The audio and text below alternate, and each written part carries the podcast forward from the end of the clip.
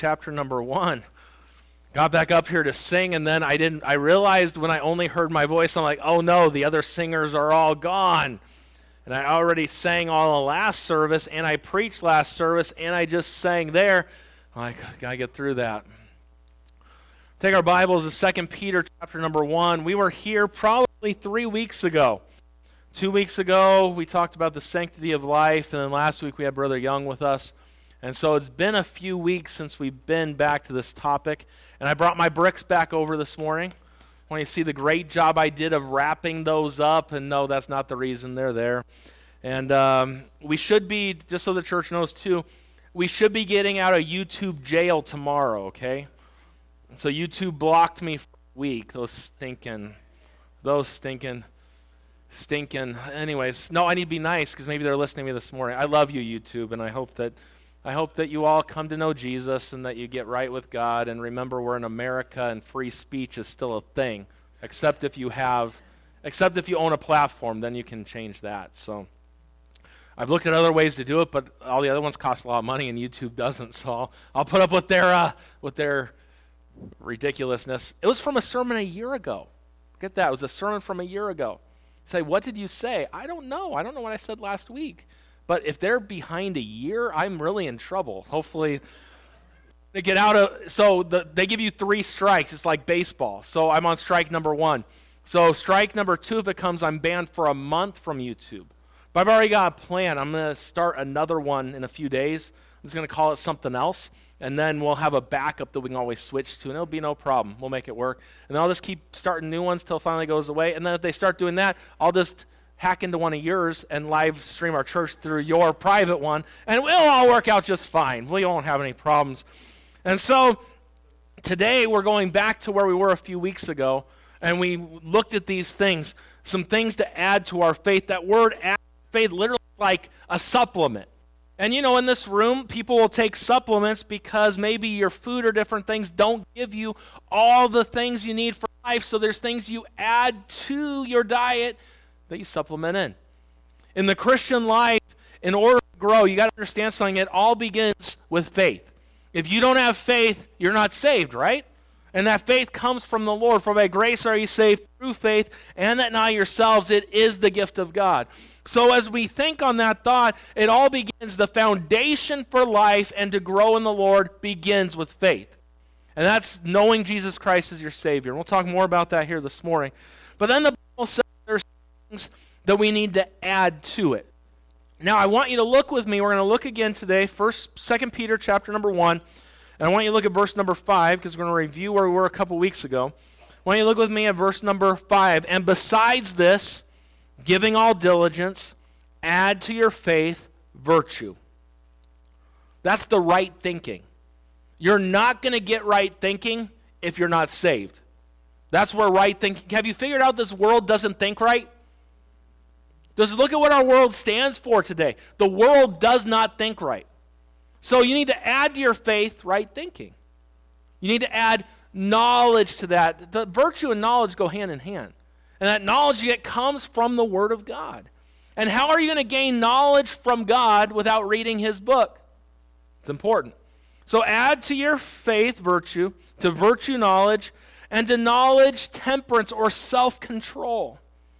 And to that self control, add patience. And to patience, godliness. And to godliness, brotherly kindness. And to brotherly kindness, charity. That's the list of them right there. Those are the things to add. Now look at verse 8. It says, For if these things be in you, wait, wait, wait. What thing what are these things? What's found in verse 5, 6, and 7. So these things, to your faith, virtue, knowledge, self-control, patience, godliness, brotherly kindness, and love. These things. That, so you're going to see this phrase used over and over again here. Just listen up as we go. For if these things be in you, if these things are in you and abound, actually taking root. They make you that ye may that ye shall neither be barren nor unfruitful in the knowledge of our Lord Jesus Christ. So these things are pretty important, right? Look at verse 9. But he that lacketh these things, what things? The things we've already listed from verse 5 to 7. But if these things if lack these things, is blind and cannot see afar off. Now, before we go deeper, is the book of Second Peter written to unsaved people or to Christians? Christians. Look at the very beginning there. To them that have obtained like precious faith. So Second Peter is written to Christians. So think with this, think with me for a minute. It is possible for a Christian to not bear fruit. I've heard many a preacher and some of my own friends that I've questioned about this. Their thing is, you know a person by their fruits, and if they aren't showing fruit in their life, they're not saved. You can't see something like that. That is against the Word of God, and there's, that's a works based salvation. And we need to leave that alone. If these things are lacking, you're going to doubt your salvation. You're not going to be fruitful. Ever doubt your salvation before? Let's be honest this morning. How many of you could say sometime in your Christian life you've doubted your salvation? My hand is up. We all do. You know why? Because we're lacking in these things. These things are important. So let's keep reading. It says, But he that lacketh these things is blind and cannot see afar off. So you're saying a saved person can be blind and not see very far? Yes, that's what it says. And hath forgotten that he was purged from his old sins. Wherefore, the rather, brethren, give diligence to make your calling and election sure. For if ye do these things, what things? Verse 5 through 7. Ye shall never fall. That's pretty powerful there. For so an entrance shall be ministered unto you abundantly into the everlasting kingdom of our Lord and Savior Jesus Christ. Now, if we were to end right there, that'd be just fine, but we're going to continue on from verse 12 to verse 15. Look at verse 12.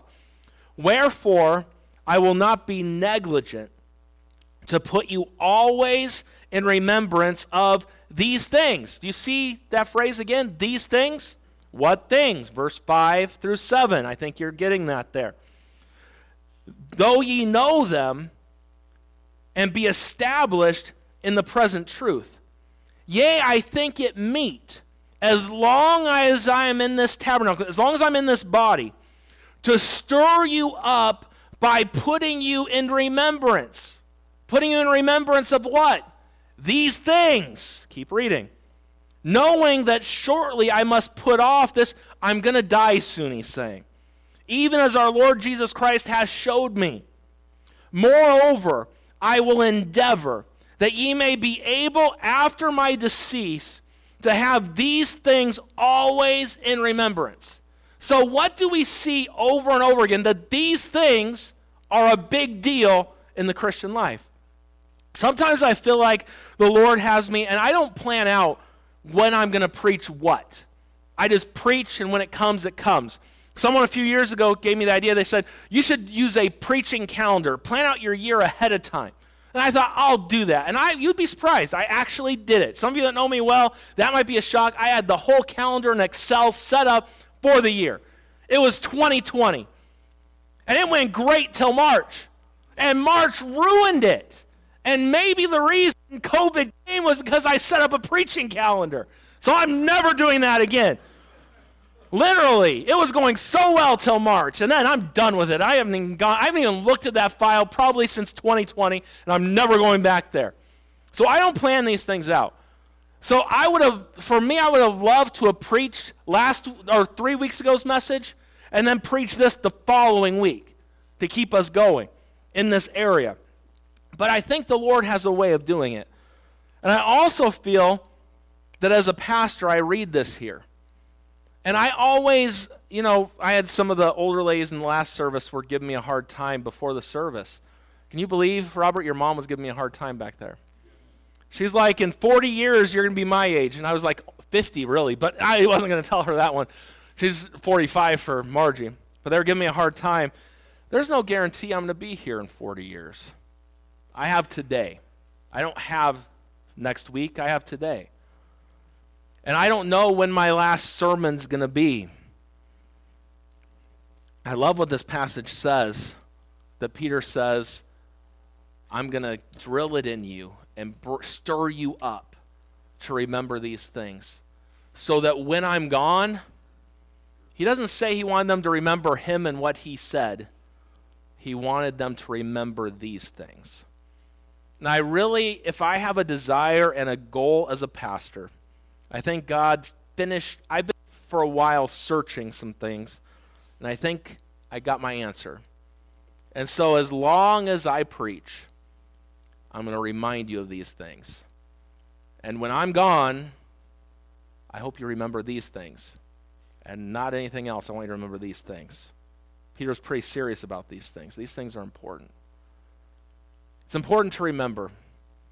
We forget a lot of things in life, don't we?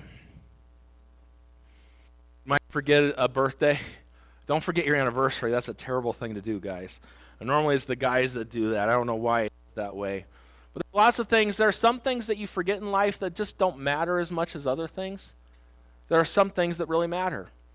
And uh, yesterday we had a teen activity, and I was teasing Skylar, and she's not here, but you can. It's online, and you can tell her I was talking about her, so it's not gossip if I'm talking about someone, and you can go tell them. But I've been bugging her for three months that she need to get an oil change in her car, and I she just hasn't done it. So yesterday she asked me going to the activity, um, where's a good place to get an oil change? I'm like, I told you three months ago. I know, I've just, been, I've forgotten. Her car's still running for now.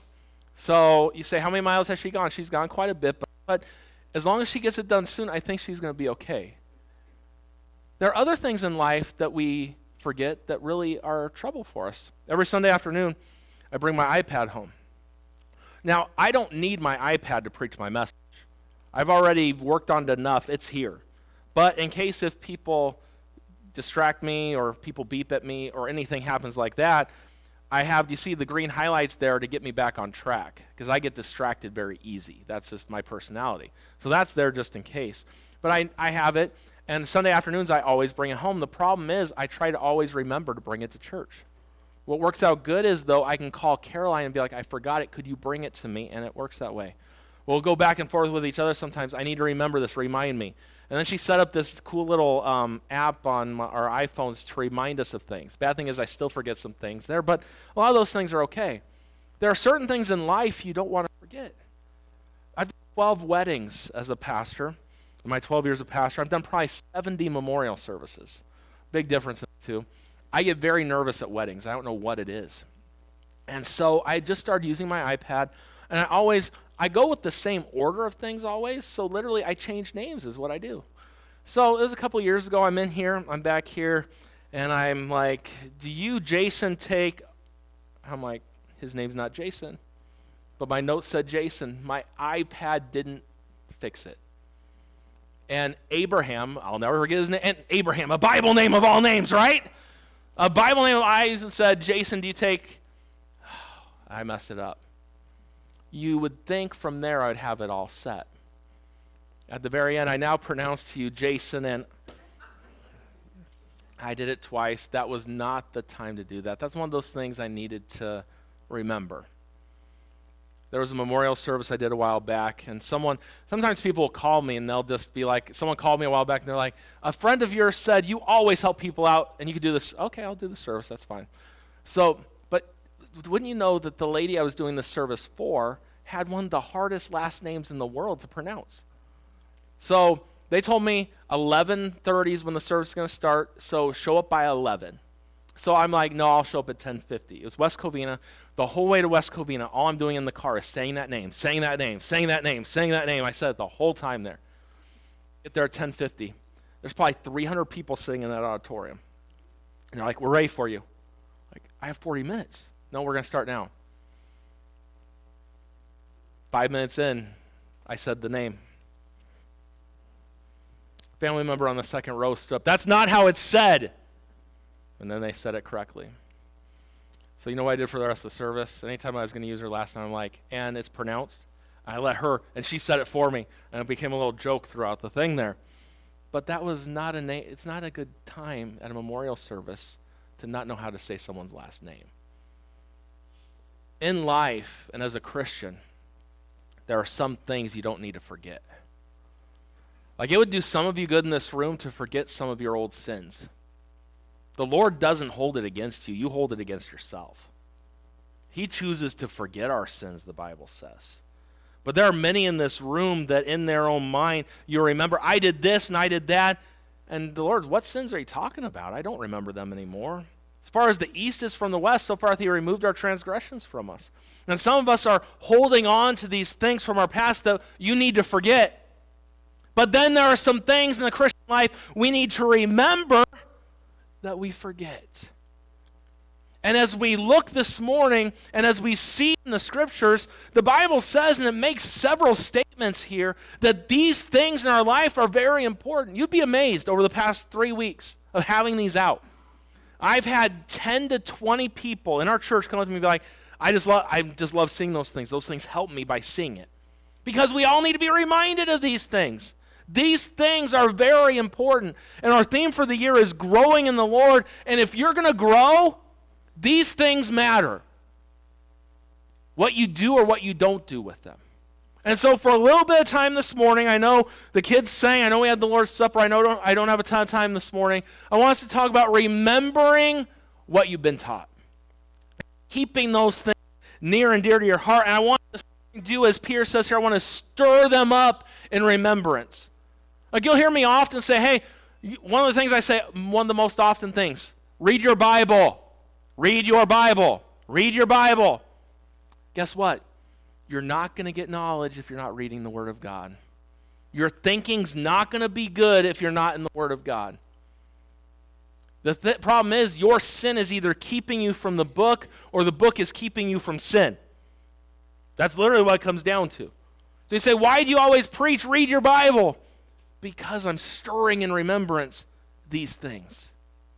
Why do you pre- why do you say I need to walk in the Spirit? Why do I need to be filled with the Spirit? Because I don't know if you noticed, most of those things come from the Spirit. Your self control doesn't come from you, it comes from the Spirit of God.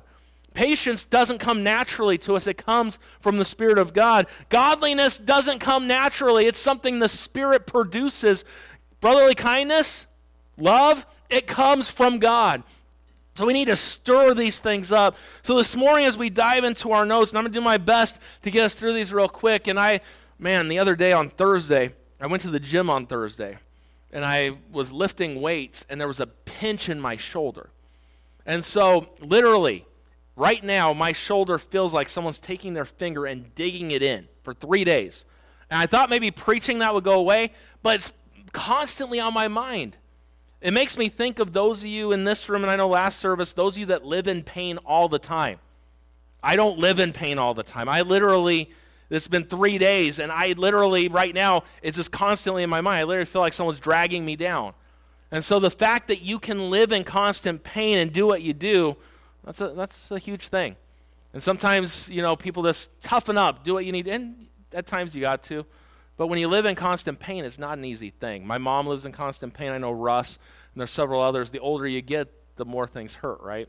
And so it's my little reminder right now, and hopefully it'll go away before long. You say, What did you do? I don't even know what I did, but I just know it still hurts. Can't even get my shirt on in the morning. I got to barely get the arm up like that. And so I'm just going to quit wearing shirts if it keeps up. So we dive into our notes today. Point number one, that was a joke. That was a joke. All right. Point number one as we get into today, if we're going to remember what you've been taught, remember your supplements. Take your vitamins. That's a good way of wording it. Ever hear someone t- take your vitamins? Take your supplements. Remember these things. Verse 8 says, These things be in you and abound, they make you that ye shall neither be barren nor unfruitful in the knowledge of our Lord Jesus Christ. You think about as a child of God, we have been given so much knowledge and wealth of knowledge from the Word of God. And being saved today, we understand more of the Bible than someone who wouldn't be saved, right? The natural man doesn't get the things of God, but a spiritual man does. So you can we can learn so much from the Word of God, and everything you need for life and knowledge is found in the Word of God. As we think on those things, you think about what the Bible tells us. I love one of the wisest men in all the Bible was Solomon. Solomon penned these words in the book of Proverbs. It's some wise advice. Sometimes, what we do with the book of Proverbs, and let me just help you out this morning, the book of Proverbs is not absolutes. You know, train up a child in the way he should go, and when he's old, he will not depart from it. I have many people come to me and say, I train my child upright, and they're not. The book of Proverbs are wise sayings. The book of Proverbs is not an absolute. But if you train up your child in the way they should go, there's a much better chance that they'll do what they're supposed to do and even return to it if they leave it. There is no absolute promise there. So the book of Proverbs gives us wise thoughts. So here's a wise thought hear instruction and be wise and refuse it not.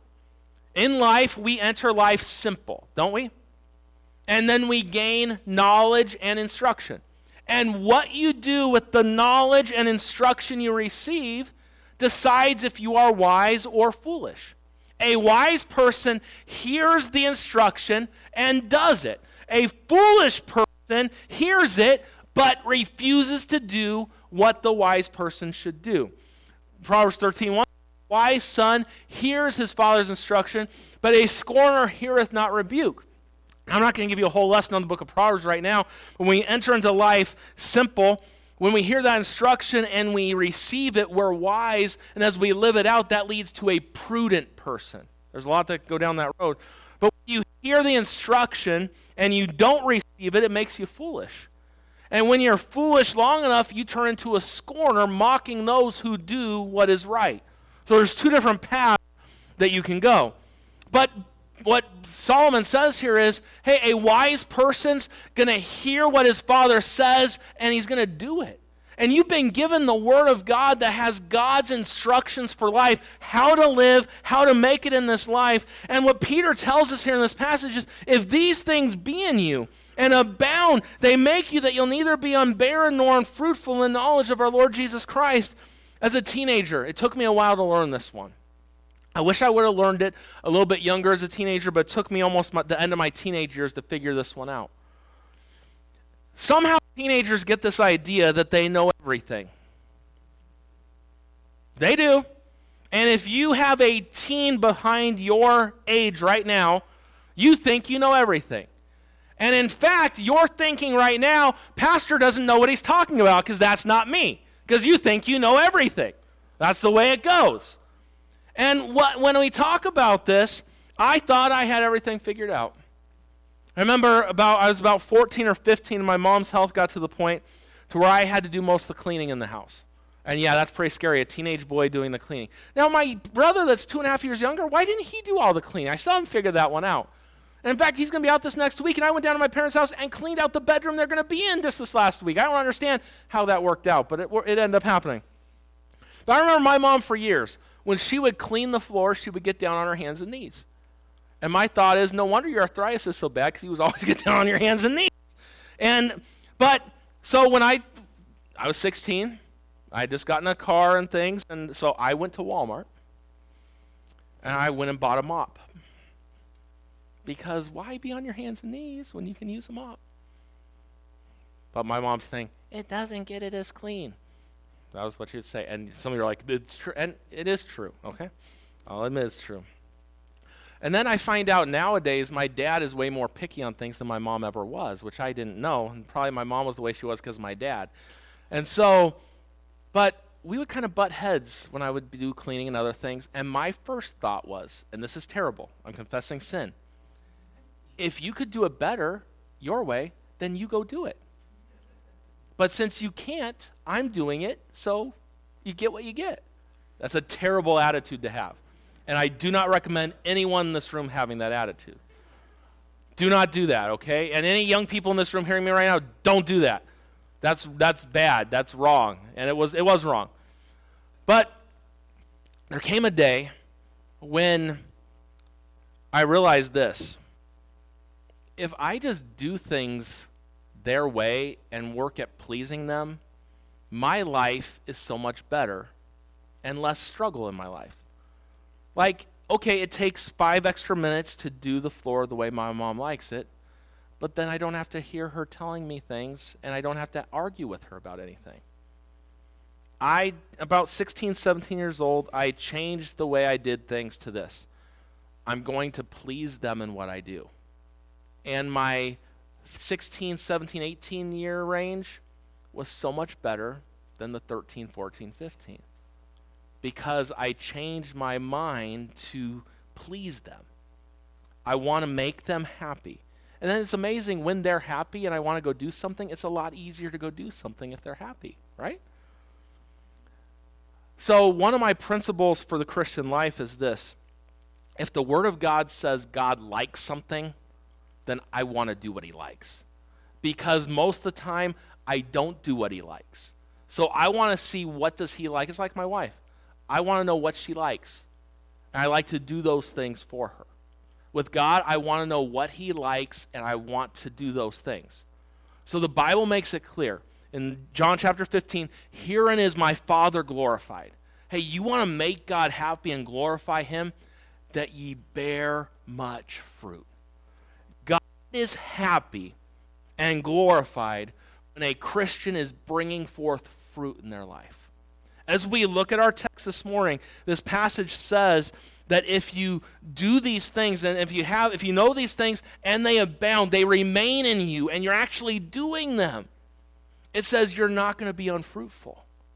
It says you're going to bring forth fruit then, right? If you're not unfruitful, it means you're bringing forth fruit, right? So you can make God happy by doing these things. Now, I don't, you say, well, I want to make God happy so he'll give me more. If that's your attitude, you got a, you're a sorry excuse of a Christian. Because at the end of the day, the only reason God accepts you is because of his son, not because of anything you do. But if I see the Bible says there are things God likes, I want to strive for those things. So as we look here, and I remind you this morning, as we look at these things, we need to remember them. Why? Why do we need to remember them? Well, number one, you're going to be fruitful for the Lord. And God's glorified when we're fruitful. And that fruitfulness, you look at, just think about it the fruit of the Spirit, right? Of joy, love, joy, peace, long suffering, temperance. Amazing that a lot of the things that we're saying of these things are all fruit of the Spirit. So if they remain in you and you're doing them, you're going to be fruitful, right? But not only will you be fruitful for the Lord, but number two, you're going to be a witness of Jesus Christ. As people will see that. When these are on display, because this is the thing, you can it all you want, but what's inside is going to come out. There are a lot of Christians that try to fake the Christian life. You can't fake it with God. God sees through the fakeness. And what's on the inside is out of the abundance of the heart, the mouth speaketh. Isn't that what the scripture says? And so, if you have these things and these things remain in you, you're going to be fruitful. You're going to be a witness of Jesus Christ. Number three, you're going to reach others with the gospel. They're going to see it in you. You're at work with someone, been working with them for 15 years, and you go up to them and like, I'm a Christian, I want you to know Jesus. Like, you're a Christian? And I want nothing to do with that. I remember a while back I was talking to someone, some guy that I met, and he was um, he was a manager at a store. I'm not going to tell you what store or anything like that, but I said, "Yeah, someone from our church there." Like who? And they gave me this look like, "They're a Christian?" Like, um, well, I haven't been around them long enough. To, well, no, I, no, I didn't go. I'm like, yeah, they're they were shocked. How are you going to reach someone if these aren't on display? It makes it a lot easier. When these, and some of you, you know, some of you in this room, you got family members that are unsaved, and sometimes you try to just preach the gospel down their throat, and I'm all for preaching the good news of Jesus Christ. But maybe if you showed them some of this, you might be able to reach them. Just a thought. Number four, why? Why do we need these supplements? You'll have an impact on the kingdom. When you're fruitful, you'll have an impact. God wants you fruitful. Number five, your life will bring glory to the Father. And isn't that what we should be striving for? These things, church, are very important in our lives. We need these things. Don't forget these things. Verse 8 says, For if these things be in you and abound, they make you that you be neither barren nor unfruitful in the knowledge of our Lord Jesus Christ. But look at the next verse. But he that lacketh these things is blind and cannot see afar off and hath forgotten that he was purged from his old sins. I have people all the time come up to me, Pastor, I don't think I'm saved. I need to get saved again. Think about that statement right there. Saved again. You can't get saved again. You can get saved once. Now, the problem with that is, and when we think about that, there are those that think they're saved, but they're not saved. There are many people that, what did Jesus say? You prophesy my name, you did all these things. I'm going to say, Depart from me, I never knew you. So you got to understand there are those who think they're saved, but they're not. There are those who think they're saved, but don't act like it. I mean, those who are saved, but don't act like it. And then there are those who are saved who act like it. That's literally the three categories of people. When you think on that for a minute, I remember just a couple weeks ago, someone came, Pastor, I don't think I'm saved. Number one, for all of us in this room, you do not know if someone is saved or not. And quit trying to claim you do. You were never called in the scriptures to be a fruit inspector. And there are many pastors and many Christians that are they aren't showing Christ. Yeah, and your stinking attitude isn't showing Christ either. You say, well, I don't like the word stinking. I don't either, but I don't like your attitude either. So we'll not like what each one of us. There's lots of other things I could say there that I'm not going to. That attitude stinks. And for you to judge someone else, you worry about yourself. But people come to me and like, Pastor, I don't think I'm saved. I don't know if you're saved or not either. It's not my job to. It's not my job to figure out if you're saved or not, I can point you to Jesus and not let him take care of it. But this is what it comes down to. If you, and this, what happens oftentimes, we get into sin, and then we're like, I don't think I'm saved. If you are saved, you are always saved. You may not live like it. You might be living like the devil. You might be blind. You might feel like a lost person. But once you're saved, no one can ever stop you from being saved. There's no sin. There's no death. There's no life. There's nothing can separate you from the love of God? Nothing. You are saved, settled forever. But, Pastor, why don't I feel saved? Because you're lacking in these things. And as you lack in these things, it makes you feel like you're not saved. And you got to understand this more. If you remember your supplements, it's going to help you with number two remembering your salvation. You look at the end of verse and it says, But he that lacketh these things is blind and cannot see afar off, and hath forgotten that he was purged from his old sins. And when you're lacking these things, you forget what God did in you. We all tend to forget. We, I asked the question earlier how many of you ever doubted your salvation? I've doubted my salvation in the past. And there are times I do. You say, Have you ever doubted your salvation as a pastor? Yeah. When you want to be the pastor instead? Yeah. But the Bible makes it clear right here that when we doubt our salvation, it's not because our salvation is not good and we need to do it again. Pastor, I just need to pray again. First of all, I haven't found once in the Bible where it says you have to pray to be saved. I know we love the sinner's prayer. We love it. We love to point people to the sinner's prayer. But there, I don't see a sinner's prayer found in the Romans road that everyone likes to quote. Say, Are you against praying? Not in the least. And I am fine with someone praying. To, I have no problem with that. But if thou shalt confess with thy mouth the Lord Jesus and believe in thine heart that God raised him from the dead, thou shalt be saved. Salvation is trusting Christ. Salvation is nothing that you and I could have done. It's we are given. You think it all starts with faith, but you're dead. You have no faith. You have nothing. It's God's grace that gives you the faith. It's the gift God gives you. He does it. He's, and we're going to, on Wednesday night this week, we're looking at the Holy Spirit and how He regenerates us. It's an awesome word. We're going to talk, and we'll see how that all ties in that on Wednesday night. If you don't know what regeneration is, come Wednesday night. You'll want to hear that. But it all begins, and salvation's key. You say, well, Pastor, I keep messing up.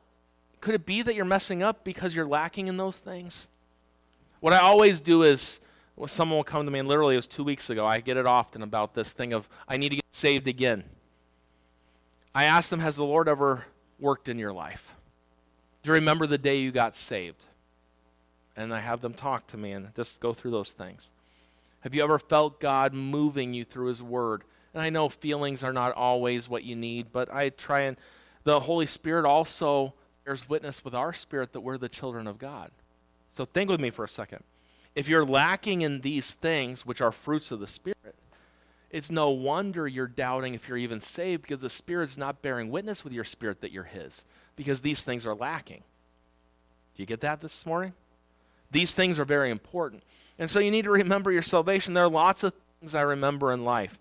I remember the first time I saw Caroline. I remember the first time I held my children. I remember William was and he was a C-section, different things. And I've never seen such big eyes looking at me. I didn't know babies had eyes like that looking at me. And it was just the I'll never forget that. And his eyes haven't changed much. The whole rest of the body's changed, but those eyes still look just about the same as they did. Born. Certain things I'll never forget. I won't forget the day I got saved. I was told I got saved when I was four. I was doing some things I shouldn't, and my mom sat me down because I needed Jesus. And I'm sure I needed Jesus. But I remember at seven years old, February 15th of 93, literally just a few days ago, it was 30 years since I got saved. I was, um, they did the um, prodigal son, the story at the revival meetings. And the teacher, well, I remember he said this. He said, I don't care if your mom says you're saved or not. Do you know that you're saved? I'm like, my mom always said I'm saved, but I don't know. And I know I got saved that day. You say, did you get saved when you were four or did you get saved when you're seven? Could have been either one, but I know I'm saved and I know where I'm going. But there are times in life where even though I know that, I'm like, why am I doing these things? If it, does a say, and this is where we where we go. Does a saved person do that? Does a saved person like this? And you, you know, our answers would be no, but you still have your old man with you. He doesn't go away.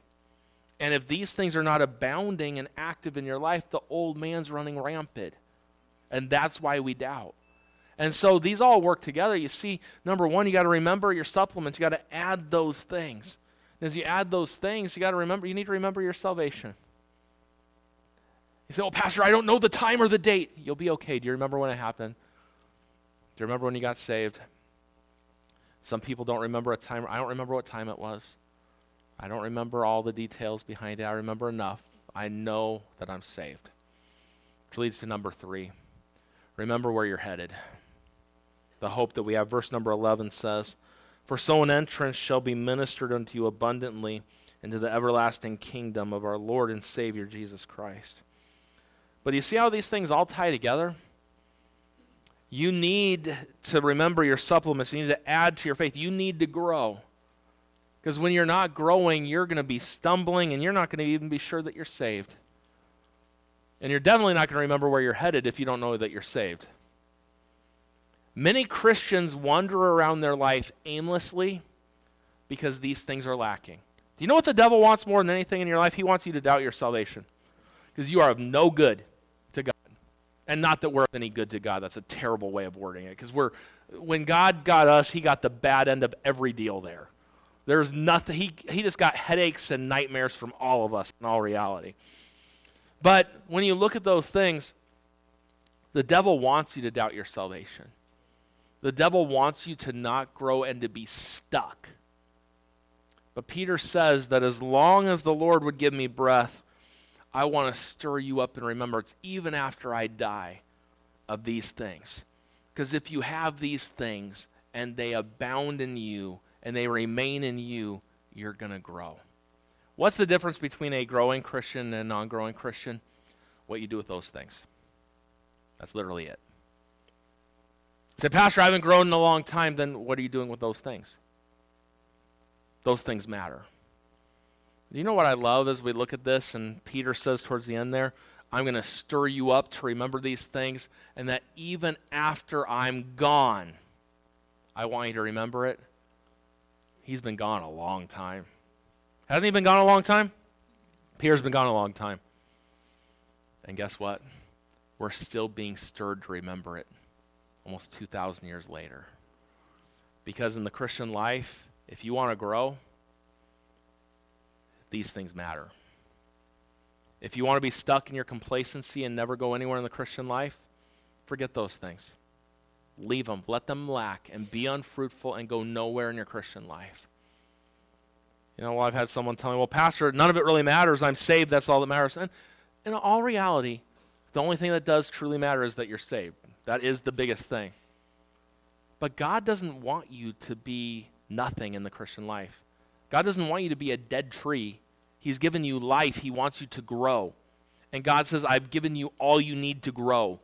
He's given us everything. Did you remember we read that before? Go back, look at your text. to verse number um, 3. Do you see how this all ties together? It's amazing when you take a whole passage together, how it all comes together. Look at verse 3. According as his divine power hath given to us all things that pertain unto life and godliness. You've been given all things to grow. You've been given all things to do these things. So don't forget these things. And when you start forgetting these things, stir them up inside and don't forget these things. Keep these things close, do them in your life, grow in the Lord. And when you stop growing, get back to these things. These things matter.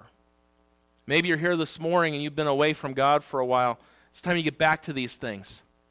You might have a head knowledge, but they're not remaining in you. You can have a head knowledge and be going nowhere. Get them in there and let them grow you. God wants to. He's given you all you need for life. So let's not forget these things.